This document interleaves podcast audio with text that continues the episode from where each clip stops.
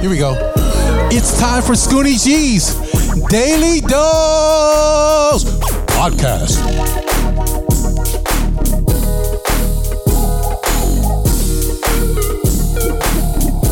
Come on, y'all. Turn up. Who's with me?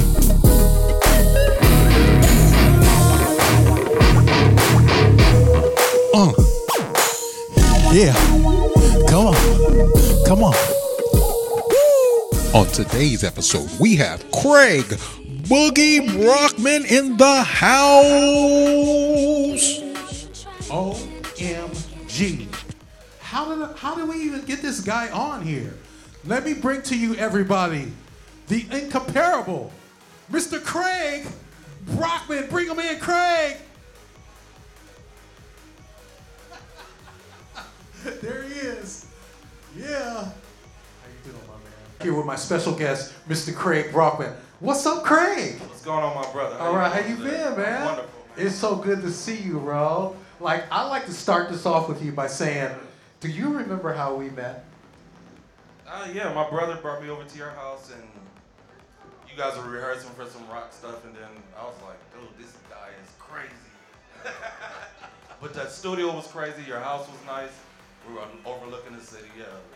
So you're actually, he's actually talking about uh, when I lived up in Mount Washington, I had a recording studio up there. And the way that it worked out is that the recording studio really wasn't that busy. So I said, you know, how can I get my studio busy? So I started offering free lessons to kids, and it just got real busy, you know, with the kids. So speaking of kids, you know, we're doing this charity event for Kids Rock Studio tomorrow. Tell me your experience. How did you get started in music yourself? Well, of course, in high school, I mean, not even high school, elementary, I started playing trumpet in a band. Trumpet was my first instrument. I got bad grades in the sixth grade. My dad took it from me. And I was like, well, Dad, you can't take the piano out the living room. So every time I go get him a cup of water, I go, walk back to the, take him his, his water and go.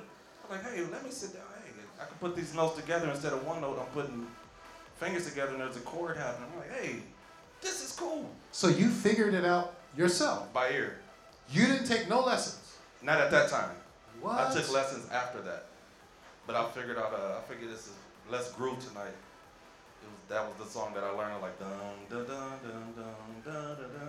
I'm like, hey, that's cool.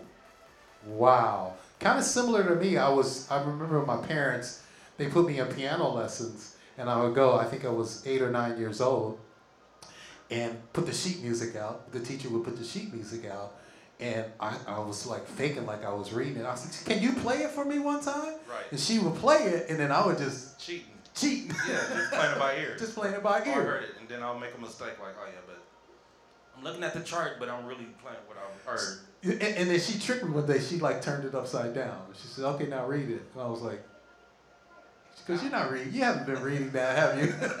I, I did the same thing. Good. So I'm not alone. So you know, I am so connected with kids. I, I just feel it's my passion to mentor these kids. So when I was in my neighborhood and I was a young kid, um, the older musicians in my neighborhood kind of took me under their wing and kept me out of the streets. A lot of my friends got in trouble Same for me.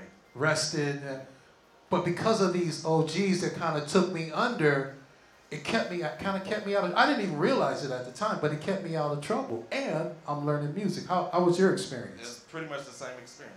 Okay. And then I was in church a lot too, but Ah, the OG still was like after church, go practice. Don't come over here with us. Okay. So that was cool. Wow. I was mad at the time, but I, it, it saved my life. Exactly. I mean, at that time, like you said, we just want to run with our homies, right? And here, here the OGs kind of have a little vision, like, because usually what happens is that that happened to them. Somebody took them under their wing. So that's what we're doing with Kids Rock Studio. We're we're taking kids under our wing and kind of keeping them out, trying to keep them out of harm's way by getting them involved in music. So here's a great story. We were just talking about this in the back. When I met you at the studio, people always talk about stuff they've done, right? And I'm like, eh, you take it, this is Hollywood. But a few days later, I'm watching the NBA All Star game. All Star game, 2013. 2013. That's per- that was perfect. And I'm like, wait a minute, who's that guy on keyboards. That guy was just at my studio, and it was you, right? Yep, Tell us, later. tell us a little bit about that experience. Oh man! First of all, we were playing with Kendrick Lamar, and it was like that was amazing to me because I've done a lot of tours and shows, but that particular show they had me on a riser that started from the flat floor, and I ended up probably 50 feet in the air playing my keys with no straps on. So I'm like, I gotta be careful, even though I'm up here dancing. Up there boogie. But I had fun. It was crazy. That was a crazy set, man. I really enjoyed that. And shout out to Adidas that hooked us up too. Oh, Adidas had a little They- hand in that. They hooked us up, man. Wow. So, I mean, I, I was just kind of flabbergasted because I'm like, this guy was just over here, and you know, we, we jammed that Just day. chilling, yeah. We was just chilling, and so I want to say that too because even when these big things happen for, for, for us out there, I always tell people if you remain humble, you know, it's so important to just. I mean, yeah, you're proud of your accomplishments, but when you remain humble, man, it's something to be really said about that. So thank you so much, man, for coming through and blessing us that day. And you were like, Scoonie, whatever you need, man, I got you. And so here you are today. We, we called you on short notice, so man, really appreciate you coming through and, and, and blessing us. And uh, you're going to be playing the show tomorrow, I guess. Actually, yeah, I'll be on stage with Charlie Burrell, which is the main performer for tomorrow evening. Yes. And man, just whoever's coming, you guys better come prepared. It's gonna be nice. Google Charlie Burrell. Charlie Burrell. It- the rehearsal was sick. Oh, we had a ball, man. We had a great time. I mean, The band is crazy. the band is crazy. Charlie's prepared and ready to go. And you remember what happened before we went in the studio? Oh my God.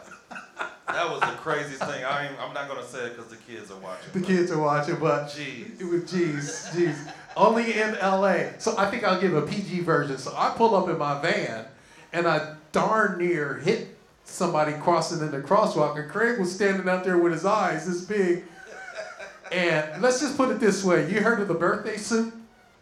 This She- person was Fully in her birthday suit. fully in the birthday suit in downtown LA in the Yeah. middle of the street, Walking. walking. No, she was on the scooter. Oh yeah, she was walking in scooter. She was walking the scooter. She wasn't on the scooter. So I, I was like, I've seen it all, but I had never seen that before. That was. Welcome to LA. so again, thank you guys. Thank you so much, Craig. We'll see you tomorrow, man. Thank you, man. Yes, sir. I'll be playing. Scoonie Gee's Daily Dose Podcast.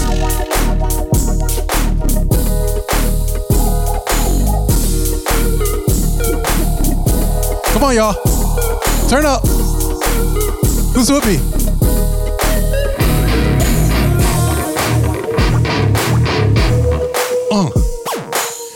Yeah. Come on. Come on.